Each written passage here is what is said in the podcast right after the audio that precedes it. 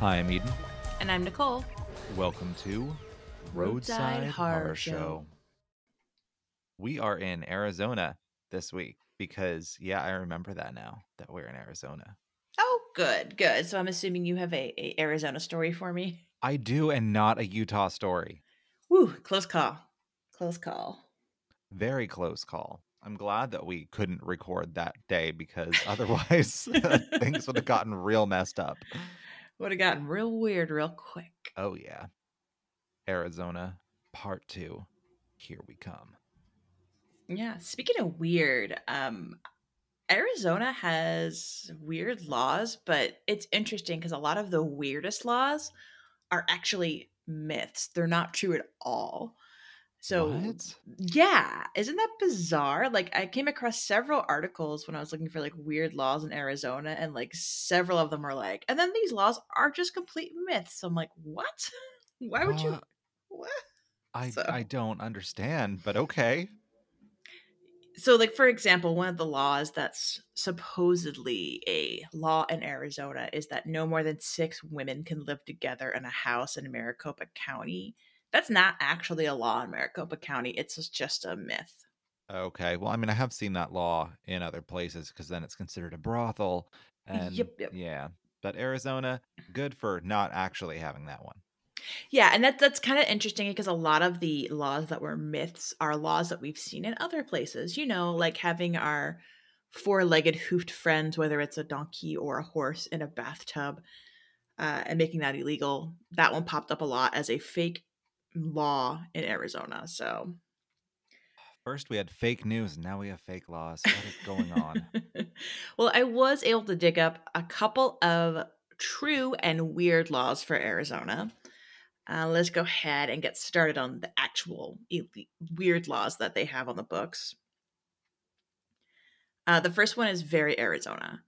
So it's illegal to dig up and move a saguaro cactus or even chop one down. Okay. So, no cactus removal. Gotcha. hmm And the saguaro cactus is that like very emblematic cactus of the Southwest, where you think of it almost looks like a man with his arms raised. Those are saguaro Yes. cactuses. That's all I think of when I think of cacti. So, uh, it turns out if you do dig up and move one, or if you chop one down, you can face up to 25 years in prison for breaking this law. damn. Yeah, it's in, it's an endangered cactus and it's considered a state treasure in Arizona. That's why it has such a harsh penalty. Wow. Okay. Uh, speaking of caring for the environment, uh, in Arizona, it's also illegal if you kill uh, or hunt a game bird, game mammal, or game fish and knowingly permit an edible portion to go to waste. Okay. So, food waste is a very big deal. Hmm hmm Basically, it's a take only what you need to survive, even when you're hunting in Arizona. And it's one of the oldest rules of sustainability when it comes to hunting, and it's enshrined in law in Arizona, which is kind of awesome. Wow. Uh, the next law kind of goes without saying, but it's illegal to feed a pig garbage in Arizona. Why would you feed a pig garbage? Yeah, it's kind of odd because oftentimes, like a pig slop is just leftover human food, right? And you just take it out and you give it to the pigs. Well, in Arizona, that's okay, but any additional household waste that you might have, uh, you cannot feed your pig. So, very interesting. So, that leftover omelet that you didn't eat in the morning, sure, give it to Porky. But if you have any other kind of trash or refuse, don't feed it to your pig, which is just should shouldn't be a law. Should just go without saying. Don't feed animals garbage. No aluminum cans, no, you know, like uh not the that box of cables that you've had sitting in the attic for 10 years. exactly, Eden. I'm glad you get this law so you won't go be prosecuted for it. well, I guess I have to stop feeding my pig all that stuff now though. If we're not in Arizona. You're fine. I was wondering why he was having indigestion, but you know. Uh, this law I kind of love. Um, it's colloquially known as the stupid motorist law. Okay, I like it already. And what this law is, is if you're driving in Arizona and the road is flooded out and it's clearly been barricaded by officials, aka they put up barricades, and you make the choice to drive around those barricades and you get stuck and stranded and they have to call in a rescue operation for you, you are on the hook for paying for your own stupidity basically and you will have to pay the rescue emergency rescue bills for your your for for anything that might occur. So, I mean, makes sense, I guess. Yeah. I think it it's kind of that direct like people are dumb, they're going to do what they want. But when you give them financial repercussions of being a jerk and wasting resources by willfully ignoring caution signs, then yeah, I'm all for you paying the bill for that search Oh, and yeah. rescue team. Definitely. Speaking of other roadway laws in Arizona, uh, Arizona law affords the same protections and rights to animals that are being used as conveyances as motor vehicles. So, if you're riding a horse, you have to follow the regular traffic laws. Same goes with donkeys, camels, any other animal whose back you can ride on, as well as horse pulled carriages. A horse pulled carriage is considered the equivalent to a motor vehicle under Arizona law. Okay, so it has to obey like stop signs and stuff. Yep, stop signs.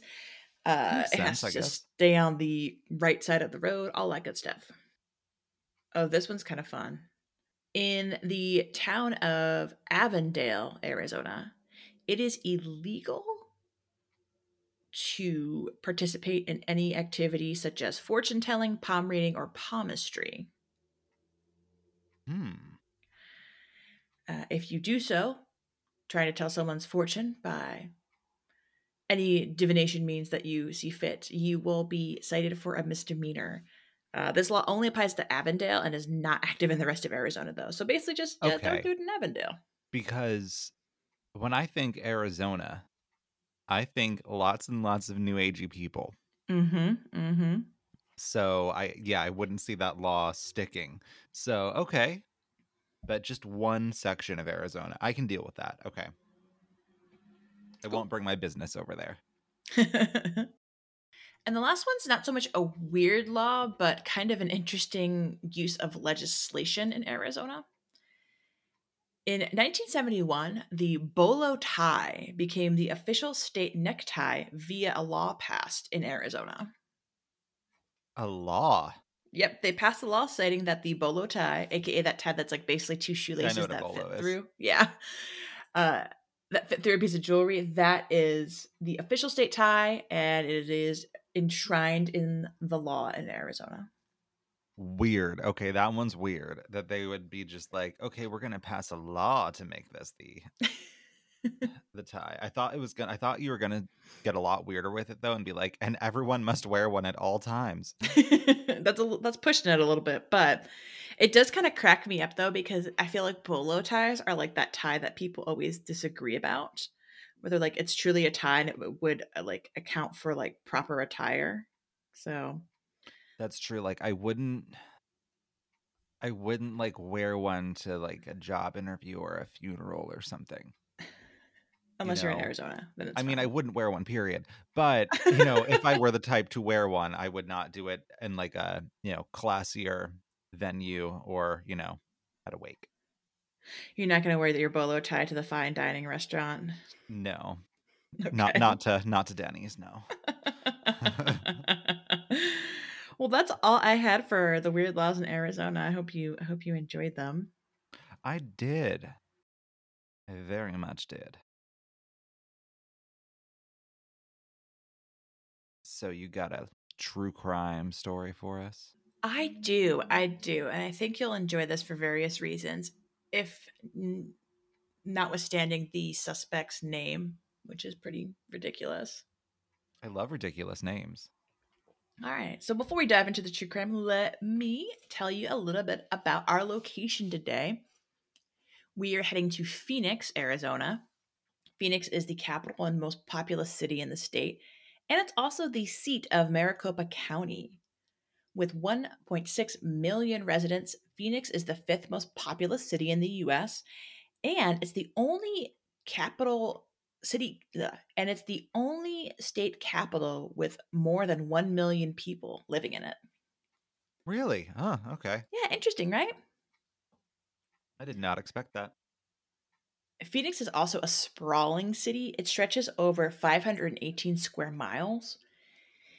It anchors the Sun Valley metro area, which also includes Mesa, Scottsdale, Chandler, and Tempe, Arizona. Okay. Oh man, we're going in complete opposite directions in uh, our locations this episode. Fantastic.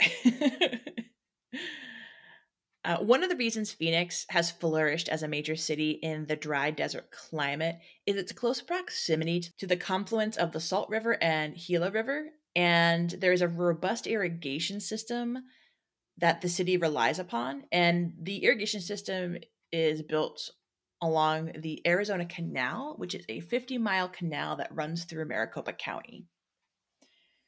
This extensive irrigation system has helped the small farming community that was settled in the 1860s transform into the thriving city that we know as Phoenix. Uh, that transformation took place pretty quickly. By 1881, Phoenix was officially incorporated as a city. Hmm. The major drivers of Phoenix's economy in its early years were cotton, cattle, citrus, climate, and copper, locally known as the Five C's. Five C's. Who doesn't love C's? I'm a C student for life. No, just kidding. then, after World War II and the increased availability of air conditioning, the city became a really attractive location for expansion of several high tech companies such as Motorola, Honeywell, Intel, and McDonnell Douglas. Between the employment opportunities and the rise of relocating retirees, Phoenix saw its population grow continuously over the last 60, 60 years of the 20th century, going from roughly 60,000 residents in 1940 to 1.3 million residents by 2000. Wow. Yeah, definitely a boom city in the Sun Belt. Needless to say, there's so much to do when you visit Phoenix. There's a robust arts community that includes the Phoenix Symphony Hall, which is home to its own symphony orchestra, there's the Arizona Opera, Ballet Arizona, and there's a ton of fine art galleries sprinkled throughout the city's downtown, as well as the Phoenix Museum of Art. Speaking of museums, there are dozens within the city, like the Arizona Capitol Museum, Arizona Military Museum, the Hall of Flame Firefighting Museum, the Pueblo Grande Museum and Architect Archaeological Park, the Children's Museum of Phoenix, Arizona Science Center, and one museum that I would love to go to. It's called the Musical Instrument Museum, and it features the biggest collection of musical instruments anywhere in the world. Oh, that's cool. I know. I'm kind of curious about the, the the ability to touch and play with the instruments, which I'm sure they have, because who wouldn't have that in a music musical instrument museum, right? That's pretty cool. Yeah. I'm also interested in the archaeological one mm-hmm. just because it's me and I love that stuff. So I'm boring. That's okay. Me too. Phoenix is surrounded by a lot of natural beauty and state parks, so if you enjoy more structured outdoor fun, you can also explore the desert botanical gardens to learn about arid climate plants or hit one of the greens at Phoenix's 200 plus golf courses. People love to golf in Phoenix because they're old. Yeah, exactly. What retire? It's always warm. Why not get out on the links and you know exactly shoot some balls at things? And like I said before, it's a dry heat. So mm. even if it's 110, you I'm using air quotes here, won't die. I don't know. People people can suck it with that nonsense because it's still going to be hot as balls. Yeah. Yeah heat is heat i think after you get yeah. to a certain point. And I'm, I'm sure you know it, it, does matter like you know in less extreme circumstances where you know 80 90 degrees won't feel quite as bad there as it does here but when it's getting to like over 100 it's still going to be very very oppressive. Exactly. I think that's right on the money too i think it's like you know 80 degrees in florida is vastly different from 80 degrees in phoenix right? It's probably pleasant in phoenix. Yes exactly and I know you said botanical garden. Mm-hmm. So I'm mm-hmm. assuming they're all like succulents then? Yeah, they're all plants that uh, flourish in like drier, arid climates. So it's kind of very unique. That's cool. And if you're like me and you love to check out the more unique attractions that a location has to offer, Phoenix does not disappoint. While you're in the Valley of the Sun, you can check out London Bridge, the 1831 version, that is, which was relocated piece by piece to Arizona by Robert P. McCulloch during the 1960s. What? Yes. So in the Wow. 1960s, the London Victorian version of the London Bridge had fallen to such disrepair that they had to replace it with the current London Bridge. And this guy named Robert P. McCulloch bought it and had it shipped to the US and reassembled. That's awesome. And of course, not to be confused with the bridge that everyone thinks London Bridge is, which is actually called Tower Bridge. exactly.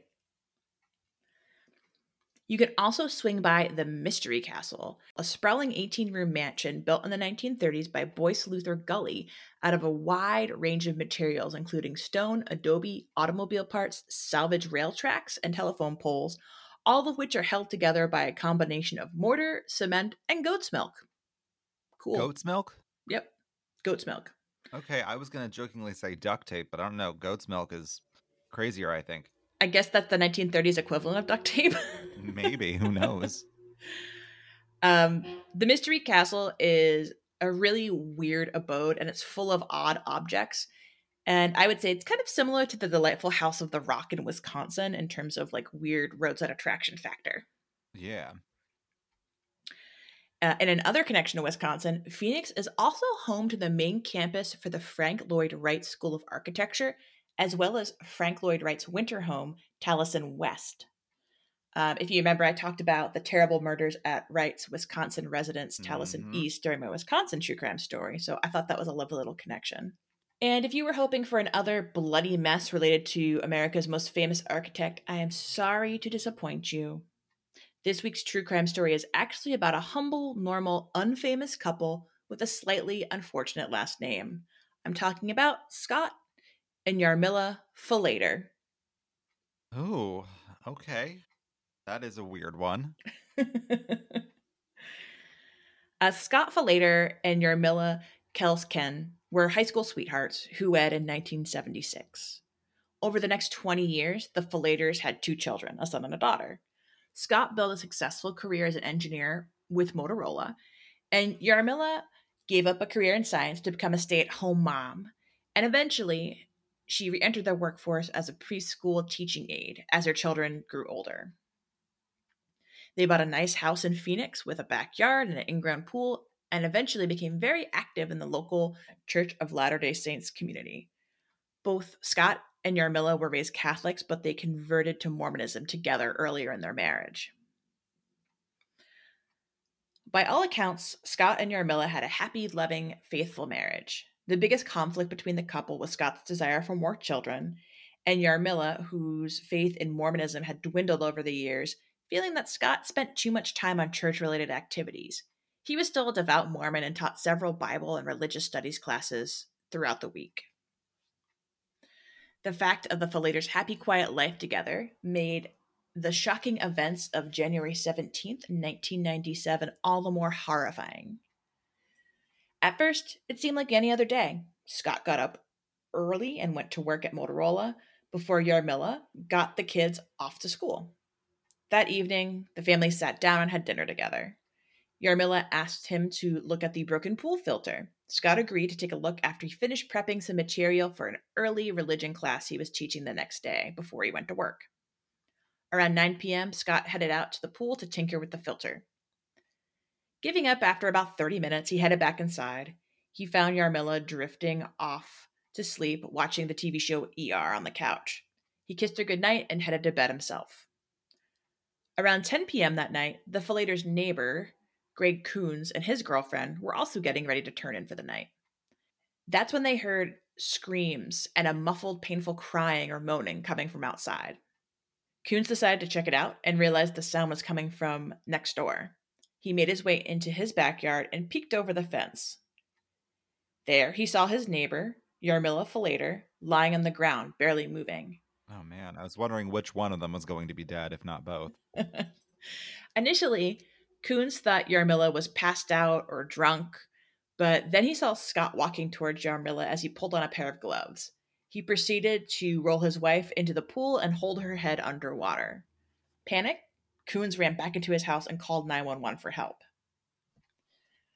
When Phoenix the Police Department officers Joel Tranter, Steve Stenowick, and Kemp Layden arrived at the scene, they found Yarmila Falater floating in the backyard swimming pool. Oh. Stenowick said he could tell from the amount of blood in the water that it was a bad situation. As he pulled her out and saw the numerous stab wounds, Stenowick knew that she was dead. Quote, I've never seen a shark attack in person, but to me, it was reminiscent of a shark attack, Officer Tranter said of the scene. Wow. Okay, that's that's horrible. Yes. Then Tranter and Layden noticed Scott Falater moving around upstairs. When while Stanowich stayed with Yarmila in the backyard, the other officers rushed into the house and pointed their gun at Scott, who was coming down the stairs in his pajamas. The police ordered him to get onto the ground and demanded to know if there was anyone else in the house. Confused, Scott said yes, his wife and children were in the house, and the officers quickly did a sweep, finding both of the children asleep upstairs in their bedrooms. The officers immediately placed Scott under arrest. He was dressed in clean pajamas, but there was a large blood smear on his neck. Oh, okay. Well, that's not looking so good. Mm-mm. And I mean, like, I was already formulating several um motives in my head, depending on which one of them was going to be the one that ended up dead. and like, you know, after she sent him out to fix, you know, the pool filter or whatever it was, and you know, then he came in and she was like falling asleep on the couch. I've been in similar situations where I'm like, oh, sure, make me do all the work. And look here, you're just lounging about, you know? So, I mean, I could see frustration there, but still, don't freaking kill. True, but also, I mean, she had made dinner for the family.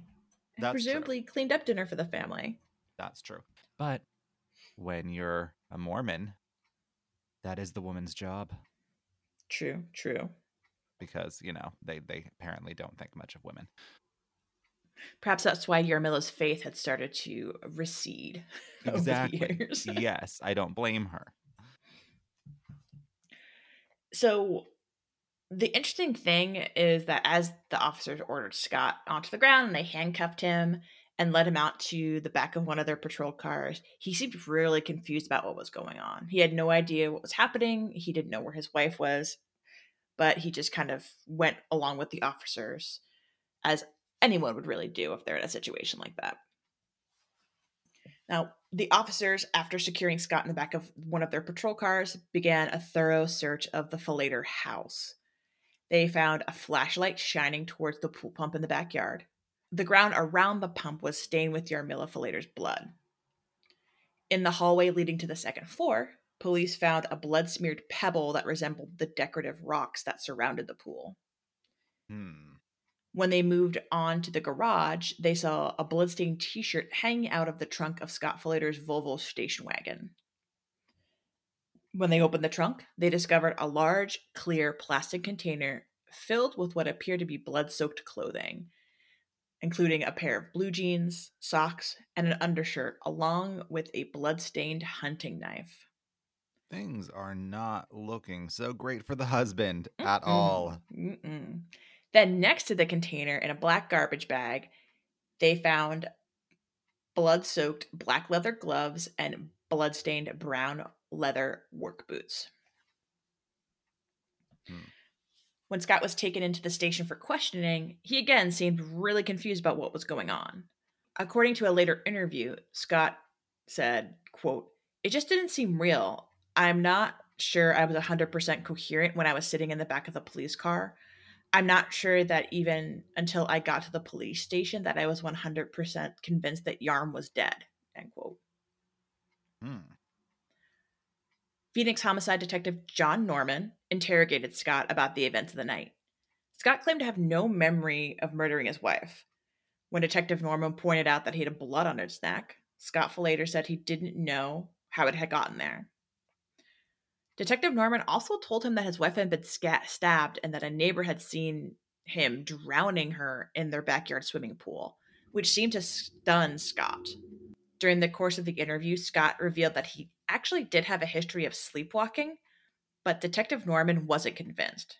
Quote, I'm not going to buy his story when I got an eyewitness watching him drown her. No, his story was hogwash. The only thing I believed about his story was that, was that his name was Scott Falater, Detective Norman said in a 2020 interview. Because who would want to lie about that? Exactly. Exactly. and I don't know that I buy the whole sleep murdering thing either. So, so yeah, I mean, because that's got to be a really, really, really rare form of parasomnia if it even exists. I mean, it's interesting that you say that because that was a big crux of what happens to Scott as he heads towards trial. So he gets charged with first degree murder after the interrogation. The medical exam of Yarmila's body reveals that she had 44 stab wounds. Ooh, damn. Yeah. Six to the back, five to the neck, three to the abdomen, 10 to the breast and chest area, six to the front of the neck, two near her left ear, and then about 12 defensive style wounds on her hands. Hmm. Five of the wounds had penetrated so deep, at least four inches, that it would have the knife that he used would have been driven into the hilt. Wow. Yeah. At least four of the wounds would have been fatal. The autopsy concluded that at least three of the four wounds struck her lung and one struck her heart. Oh my god. The cause of death is listed as multiple stab wounds with drowning. Damn. Okay.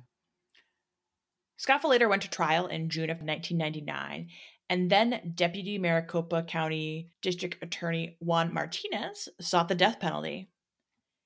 If that name sounds familiar, that's because it's the same flamboyant prosecutor who led the case against Jodi Arias that Eden covered in part one of Arizona. Oh my gosh.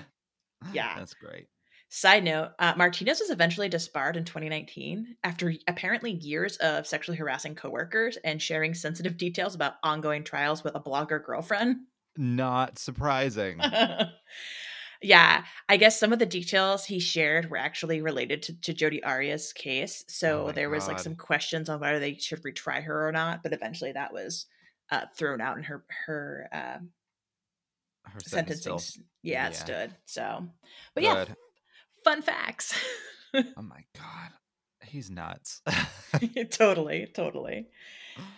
Um, but back to Scott Falater's trial. Uh, his defense attorney argued that Scott had a history of sleepwalking and that he had no motive to murder his wife. Testimony from the couple's friends and even their two children backed up this lack of a motive. The couple was I think there was a motive though, Why is that? because his wife had kind of like lost her faith Mhm. in, you know, the whole Mormonism thing. He was very devout in his beliefs. That already put a strain on the marriage, I'm sure. Um, you know, and they have kids together, so of course he would want to raise them in the Mormon faith, and then she was of course a sinner. The fact that a lot of the stab wounds were in the breast area, I mean, could just be trying to penetrate the heart, but also could indicate more of a motive of seeing her as unclean as the breasts are considered sexual.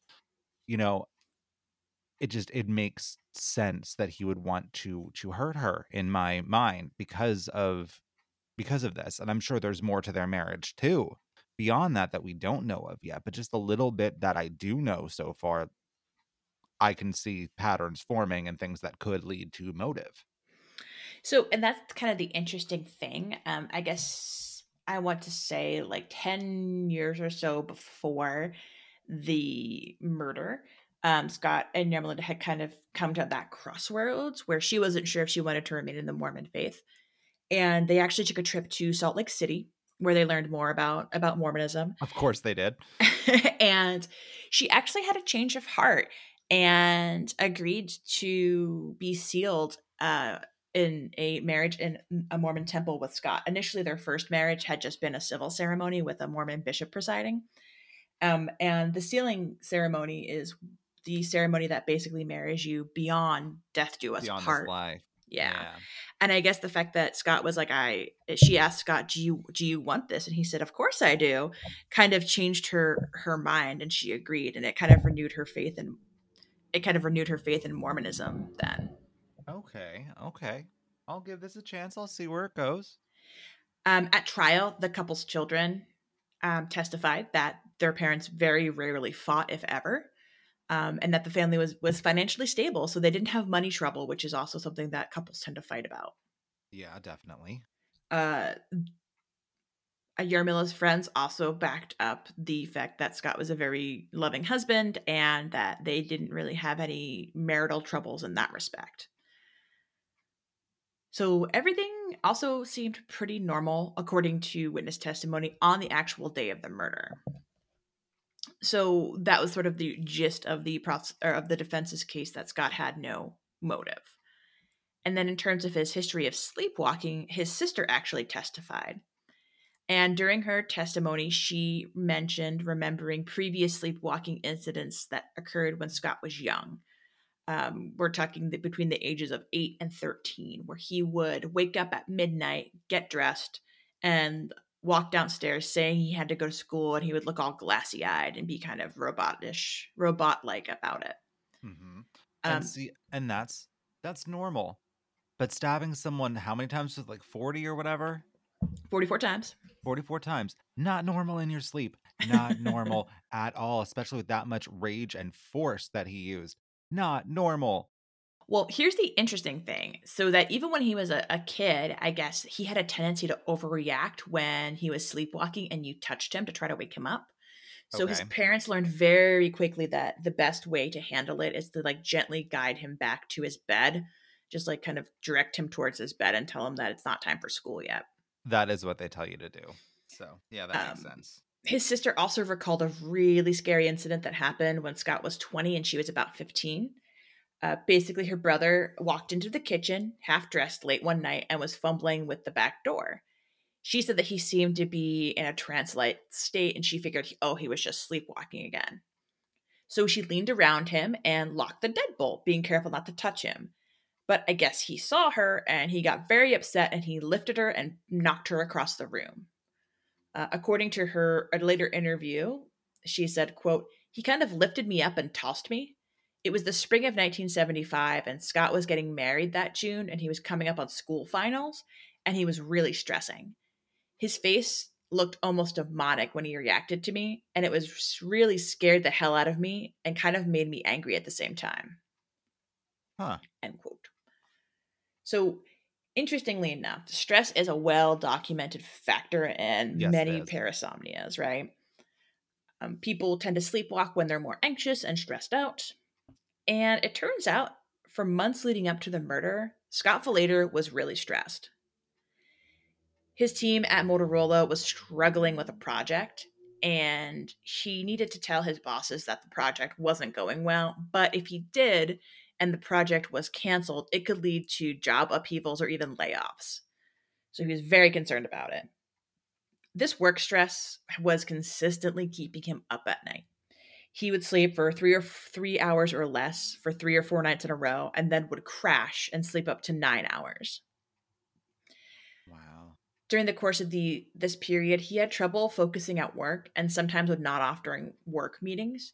He even went so far as to take NoDoz on occasion when he was giving a presentation so that he could be alert and answer questions. and that's kind of okay. crazy because NoDoz is basically straight caffeine, and that's Oh, a, yeah. a, a big no no for Mormons. What year was this? 1997. Okay. Uh, it also turned out in the hours before he killed Yarmila, he had attended a work meeting in which he had a verbal clash with his boss. Another important meeting for his project team was slated the following day, which would have been the Friday after he murdered Yarmila. His defense attorney argued that these factors all led to the tragic sleepwalking incident that resulted in her death.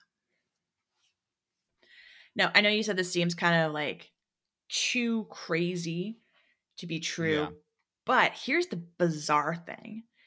There has been several successful uses of this wacky I was sleepwalking, therefore I am not guilty defense um, ever since the 1840s. Wow, that far back? Yeah. So in the 1840s, a really wealthy Boston man who had eloped and left his wife for a prostitute he had fallen in love with murdered the prostitute one night and he claimed it was when he was sleepwalking and uh, he was a, a, documented sleepwalker and he was actually acquitted of all charges which included like basically like slashing this this woman's throat and like trying to set the brothel on fire but somehow he was acquitted. Wow okay. Yeah so this has happened multiple times like if you look up uh, crimes committed while sleepwalking just like Googling that, you'll come up with tons of cases where people have acted out.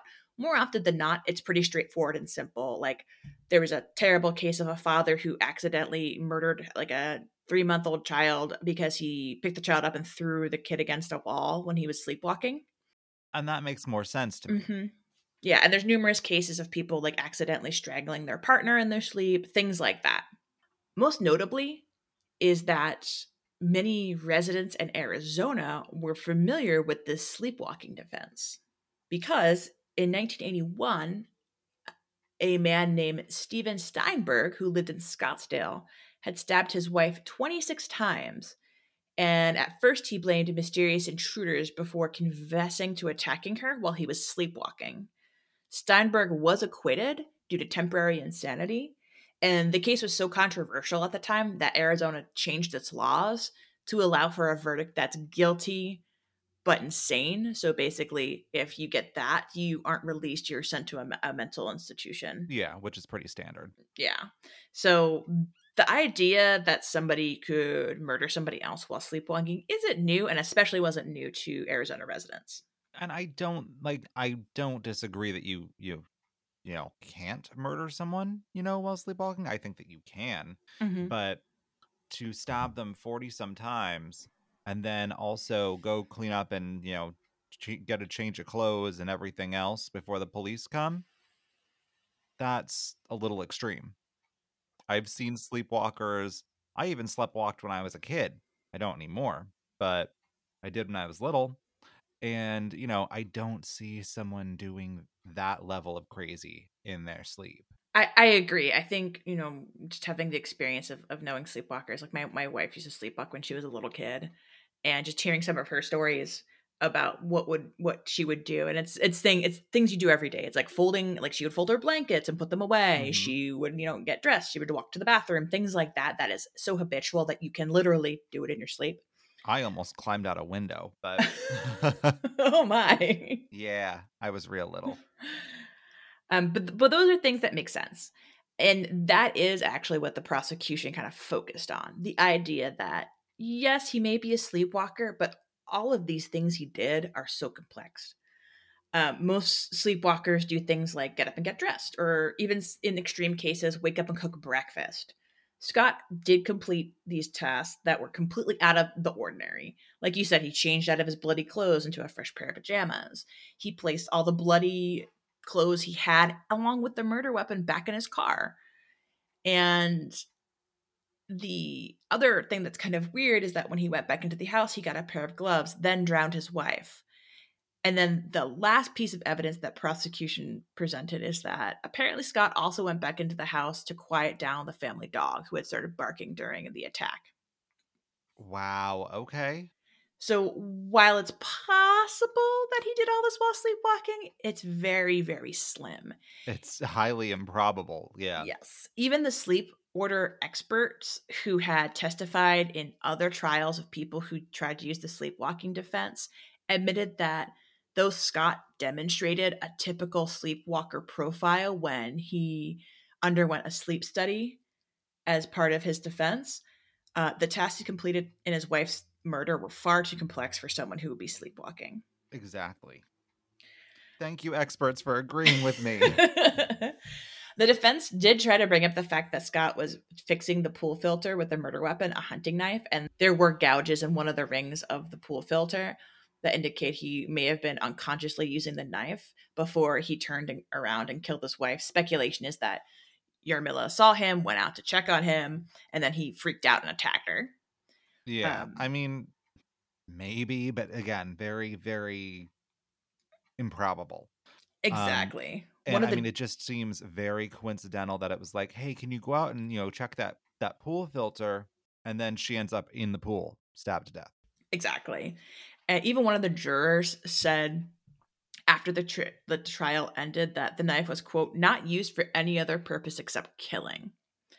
So by the end of the trial, the jury wasn't convinced, and Scott Falater was sentenced to life in prison without the possibility of parole. Uh, he today is still in a medium security prison. By all accounts, he is a model citizen and he even works as a tutor, just like he did uh, in church before the murder. He claims that he still doesn't remember anything about Yarmila's murder, and his kids apparently agree with him. They have maintained a relationship with their father, even though now they are adults with their own families. Hmm. And I mean, like, I could see him maybe suffering some sort of psychotic break and, you know, killing his wife that way. But I yeah, I just don't buy the sleepwalking defense. I just don't. Yeah, I I don't necessarily buy the sleepwalking defense in this case. I I kind of agree with you. I feel like he was somebody who was under a tremendous amount of pressure and was Yeah. sleep deprived and was like, you know, constantly busy, like reading about like Scott's like weeks leading up to it. So he had this really tough work thing where he would basically, you know, work really long hours. He wouldn't he'd often wouldn't get home until 7 p.m. And before work, he would get up at 5 a.m. to head to the, the church and teach a religion or Bible studies class, then head into it for a full day of work. He just was, you know, burning the candle at both ends. So and that can change your personality big time. Yep, yep. And I almost wonder if that's what it was that kind of set him over the edge. Yeah. But it's just it's just sad because it seems by all accounts that they were very happy and all of the things that he has said since since his trial are very remorseful. Um Yeah. and he he accepts the fact that he killed his wife, however, he doesn't remember it. So it's kind of that odd thing of like, I know I I hope like he'll say things like, I hope when I leave this world that, you know, I'm forgiven and she's there waiting for me because sh- she was such a lovely person. She didn't deserve this and things like that. So, Yeah. but yeah, that's the sad story of Scott and Yarmila Falater. Well, that was horrible. Thank you. You're welcome. Yeah, I just I I feel like maybe like there was something going on mentally with him. Um that's like that's where I'm at. I don't think it was sleepwalk murder. Uh but I definitely think that he had some sort of psychotic break cuz honestly he was so stressed. He had all that with work and all that with the church and you know just from every angle he wasn't getting enough sleep. It's, you know, there was a lot going on. Mm-hmm. So I Mhm. don't necessarily think that he intended. I don't think this was something that was planned. I, you know, I feel that it was a crime of passion and he was not in his right mind at the time. However, don't think he was sleepwalking. Cool. Well, there you have it, folks. Eden agrees with the experts, or the experts agree with Eden. I'm not sure. Hooray! My sources for this week's story were Wikipedia, Medium.com, ABC15.com, PhoenixNewTimes.com, People Magazine, a forensics file episode called Walking Terror, and AZCentral.com. well, thank you, Nicole. We're using one of my favorite shows. Alrighty, well, I guess we are going to take a short break and then I'll be back with the news and my story. And we're back. Do you have a fun news story to kick off the second part of our show? I do. Cool. With a celebrity guest. Ooh. This one comes from dailymail.com. And the headline is Florida man punched by Mike Tyson on JetBlue plane is an ex con who has served nearly three years in prison. Attorney says boxing legend should have exercised greater restraint. Whoops. So that's a lot in that headline. Let's see how we unpack it. The man who was punched by Mike Tyson after allegedly harassing the boxing legend aboard a JetBlue airplane at the San Francisco airport has been identified, and he has a lengthy criminal record. Melvin George Townsend III, 36, of Punta Gorda, Florida, has served 20 and 15 month prison sentences for a variety of crimes, including possession of oxycodone. Really, Florida? I'm surprised. Oxy, wow. Burglary, grand theft, fraud, and trafficking stolen property, according to a record search. In one 2018 incident, he stole a trailer by trespassing and hitching the unit to his pickup, reported TMZ, which was the first media outlet to identify him. Of course they were. Why wouldn't they be?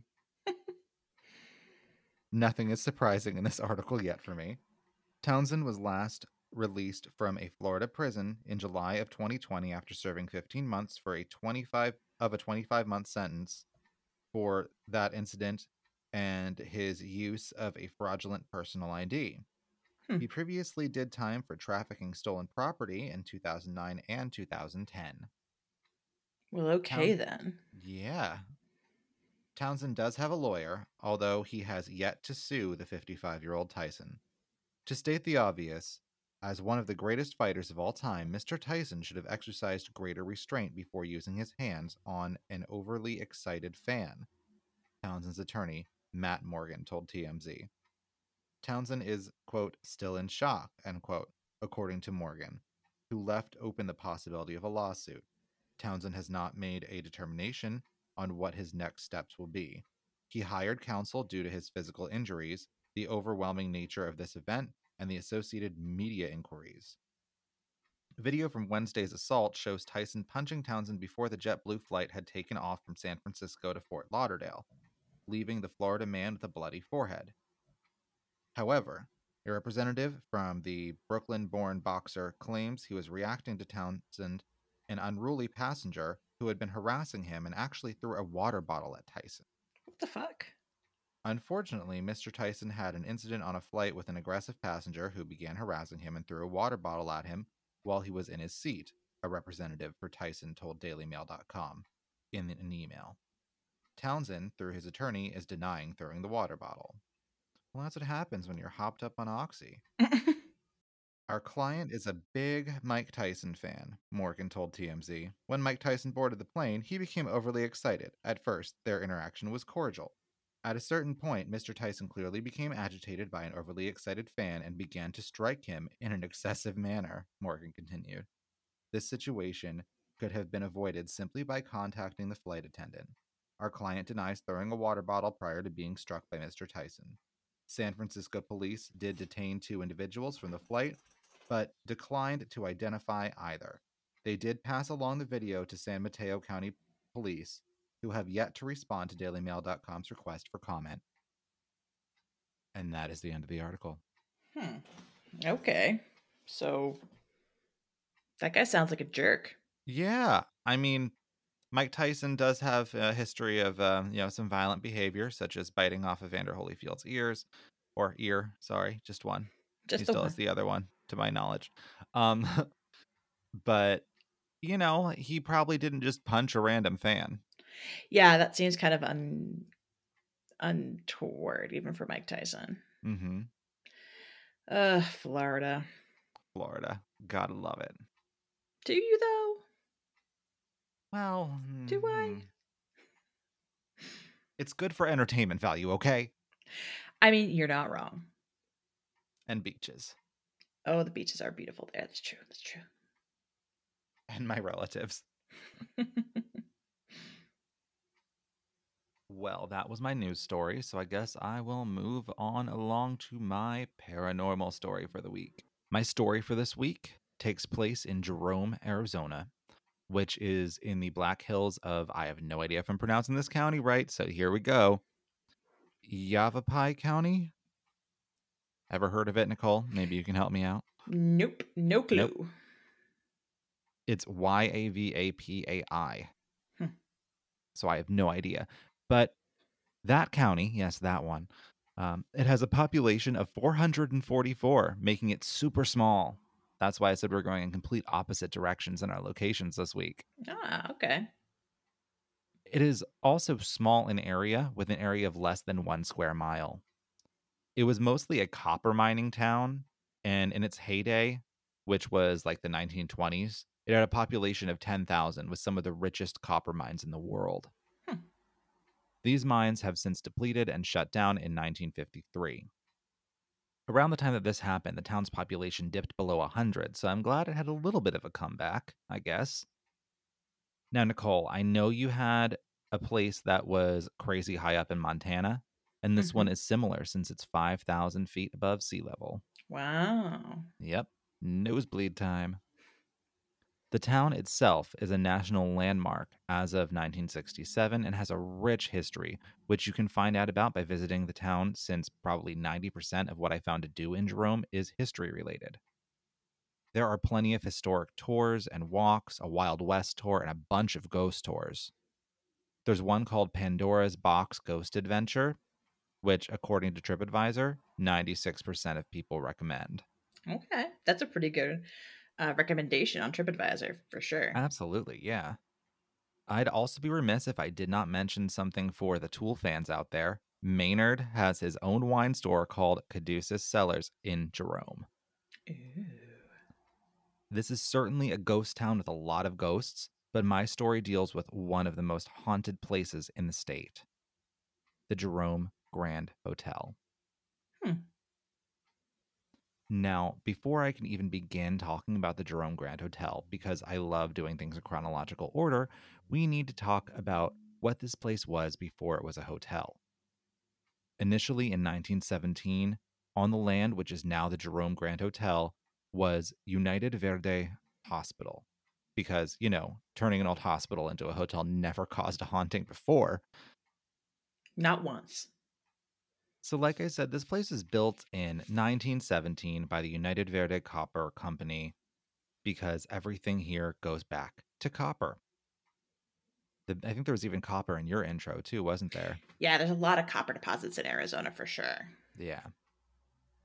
The building was in the style we most commonly see this far west, the Spanish colonial revival, which is one of my favorite architectural styles. We barely have any around here, and when you see them here, they look completely out of place, but I love them anyway, especially when they have those stairs with the mosaic tiles. Mm-hmm. Love it. mhm. Anyway, back to the hospital. The name of the architect was Arthur R. Kelly, not to be confused with singer, pedophile, and urine lover R. Kelly. The hospital was three stories with your basic white tiles and an attached morgue in the back. It overlooked downtown Jerome. Closer to the town itself was the home of the hospital's chief surgeon, which was built at the same time as the hospital. It was built mostly to relieve tensions among the miners who had begun to strike, and the hospital and housing along the same stretch of road, Hill Street, was supposed to provide better working conditions for them. The hospital experienced very high traffic, not just due to the fact that this was a mining town and mining is dangerous work, but think about what year it was built 1917. And what happened the following year? Spanish flu. Mm-hmm. Mm-hmm. The hospital ran for about 10 years before bigger and better hospital was built farther up the street after a fault shift caused the old one to be damaged beyond repair. The first hospital was turned into the library and clubhouse. The newer hospital was 30,000 square feet, which is pretty big, and in 1930 was considered the most modern hospital in Arizona and maybe even the western US. It did have a lot of great amenities like sheet warming closets, an ice making room, labs, backup power, and a lot of things we see as normal technology today, but they were a big deal a century or so ago. The hospital continued to serve the community until closing in 1950, a mere three years before the mine shut down and this town seemed to die out. From what I've learned, the hospital remained fully furnished until the 70s or 80s. And in order to keep this place from being vandalized, the owner, uh, a company called Phelps Dodge, hired a live in caretaker to watch over the place. Hmm. Yeah, they weren't doing anything with it, but they're just like, here, you live here, you take care of it, this is yours now. Make sure no one messes with our stuff. Thanks. Exactly. Tell them all to fuck off. Um, so I do not know if there was more than one caretaker or if it was all the same guy, but I do know that a caretaker committed suicide in 1980 on the property, and the place was boarded up after that. Cheery. Mm-hmm. And if you're wondering, the suicide took place in the boiler room because those are never creepy enough after 1984 with a Nightmare on Elm Street. In December of 1993, Phelps Dodge, the company who owned the hospital, sold to the current owner of the hotel, Larry Altherr. There was quite a bit of construction that had to happen to turn the hospital into a hotel, starting with a parking lot. In the 20s and 30s, cars existed, but not too many people really drove. Mm-hmm. So the hospital only had 12 parking spaces. And you know how many you need for a freaking hotel. Yeah, for sure. So, according to the hotel website, over a thousand dump truck loads were excavated to make the now 70 parking spaces. And that is a near verbatim quote. Wow. Also, according to the website, due to the fact that this was a mining town and blasting happened a lot, fire was a major concern. And the United Verde Copper Company turned this place into an above ground bomb shelter, essentially, with three fire zones on each floor and a six hour fire break between floors. Everything here, other than the doors and cabinets, pretty much are made of concrete and other non flammable materials like gypsum. Wow, that's that's intense. Yeah. So, in other words, this place is sturdy as fuck, probably because of what befell the first hospital, I'm assuming, Mm-hmm. Mm-hmm. because that was also due to blasting. The hotel today is quite beautiful and has a bunch of amenities such as a restaurant, queen beds, Wi Fi, climate control, satellite HD TVs, and so much more. There are also pastries, bagels, coffee, and tea in the mornings in the lobby, all free of charge. Rooms are mostly like to accommodate two to four guests, and rollaway beds are available upon request. All the rooms I saw also had balconies, and I did not see a weird hallway sized room this time with awkward twin beds staring at each other and a TV only one person could see. Oh, moving up in the world. yes. There are even rooms with connecting balconies if you want, which is cool. So, like, let's say you have like a big group going and you Mhm. get two rooms next to each other, you guys can have a connecting balcony. Oh, cool. Yeah, I thought that was really cool. Uh, the grand suite is 2,000 square feet, which is like a little more than two of my house. And it takes up the whole north wing and has a full kitchen because I guess why not cook on vacation? Uh, I did not find that they had a pool, so I'm a little disappointed, but oh well. Yeah, no pool in Arizona sounds a bit. Eh. Horrible. Yeah. The Jerome Hotel is also home to something very interesting, which has been in the hotel's garage since 2003 a 1928 Rolls Royce Phantom 1 Lonsdale. Oh wow. Yeah, so if you're into vintage automobiles, check this one out. As far as hauntings go, it's really interesting because the owner said he felt a presence like right as soon as he entered to start renovations. He said he felt immediately uneasy and wasn't sure if he was welcome there. But over the second month of his time there, he said the feeling started to go away and it felt more like a protective energy than anything else. At this point, I don't think he like fully believed that anything was really there because I found another source with a quote from him saying, quote, we were skeptical and didn't believe in it in the beginning. We only had six rooms open at first and immediately began receiving reports from guests hearing voices and a hospital gurney in the hallways, but no one was there, end quote. Um, freaky. Yeah, really freaky. Just like some of the other hotels we've discussed, this is uh, this one has a guest book that you can sign and share your experience in, and a lot of these feature firsthand accounts of the hauntings in the words of the guests. That's kind of cool. I love those guest books though. Yeah, they're really cool.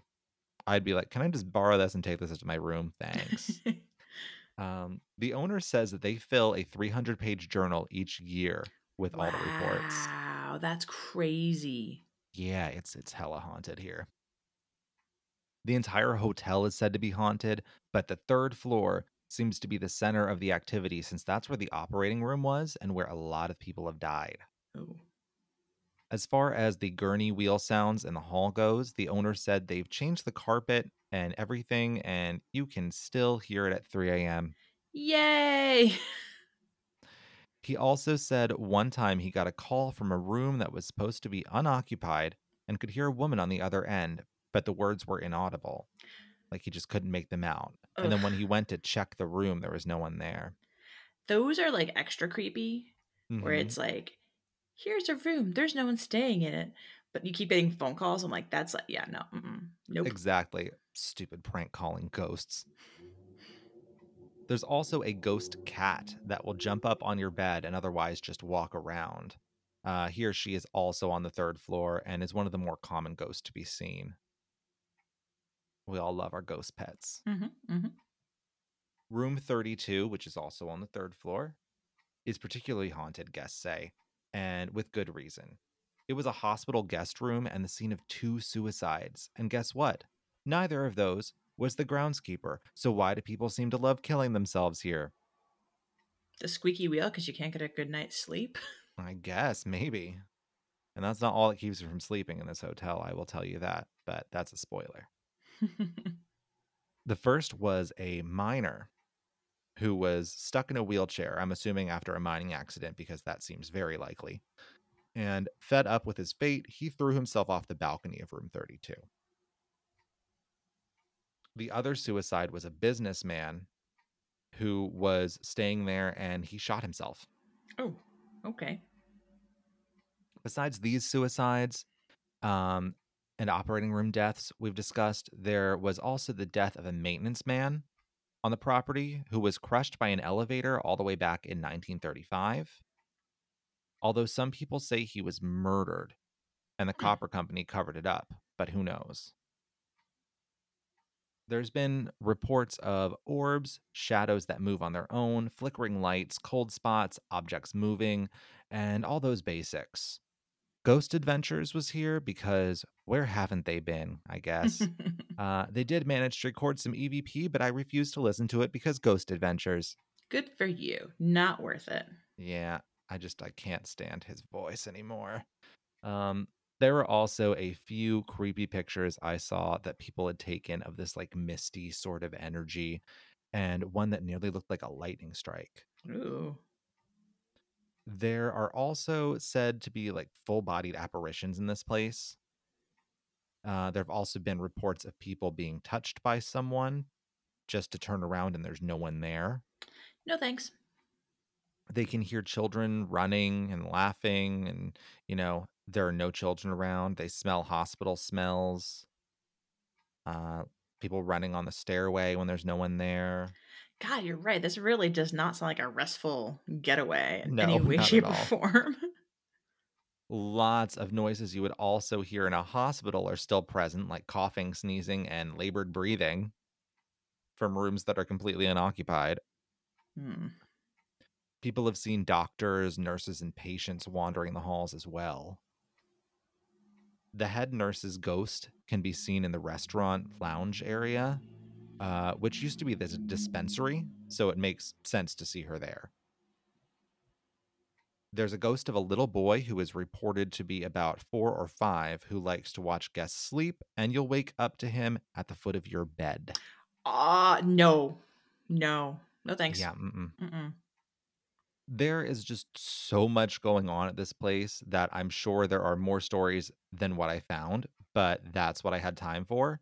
So if you guys have stayed here or know anyone that has, or you know anything about this place, please send us an email and let us know if I missed anything. I'd love to know what else goes on here. Uh, so, Nicole, would you be up for meeting that ghost cat? Uh, maybe, but like, oh, the little boy at the end of the bed, like, no I know. thanks. No wonder, like, I was kind of surprised when you said, well, it's 300 pages of, of like guest book journals every year. Yeah. Like, no Mhm. wonder there's so much activity here. Yeah, there's a ton. I do think Like, it's they, interesting how it kind of runs the gambit of like activity as well. So Oh, it's like oh, the yeah. hospital sounds and just that's super interesting to me.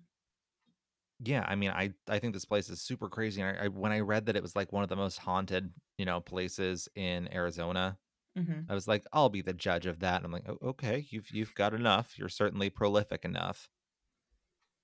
So yeah i mean that's that's pretty damn haunted. Hmm hmm would you stay here overnight? I mean, I probably wouldn't be able to sleep if I'm honest with myself. i wouldn't be able to sleep i wake up with a pin drop so hmm like the, the wheelie carts i'm like that's like a special like the gurney wheels i'm like that's a special place of annoyance for me where it's like the squeaks of like what is that stuff Exactly. Like, I mean, I'd like to experience it to experience it just to say that I did, you know, mm-hmm. but I don't think I could actually stay here. fair enough then we are going to skip this one we'll just go investigate. Uh, we'll we'll we'll investigate overnight, and um, we'll have slept sometime during the day there you go somewhere else.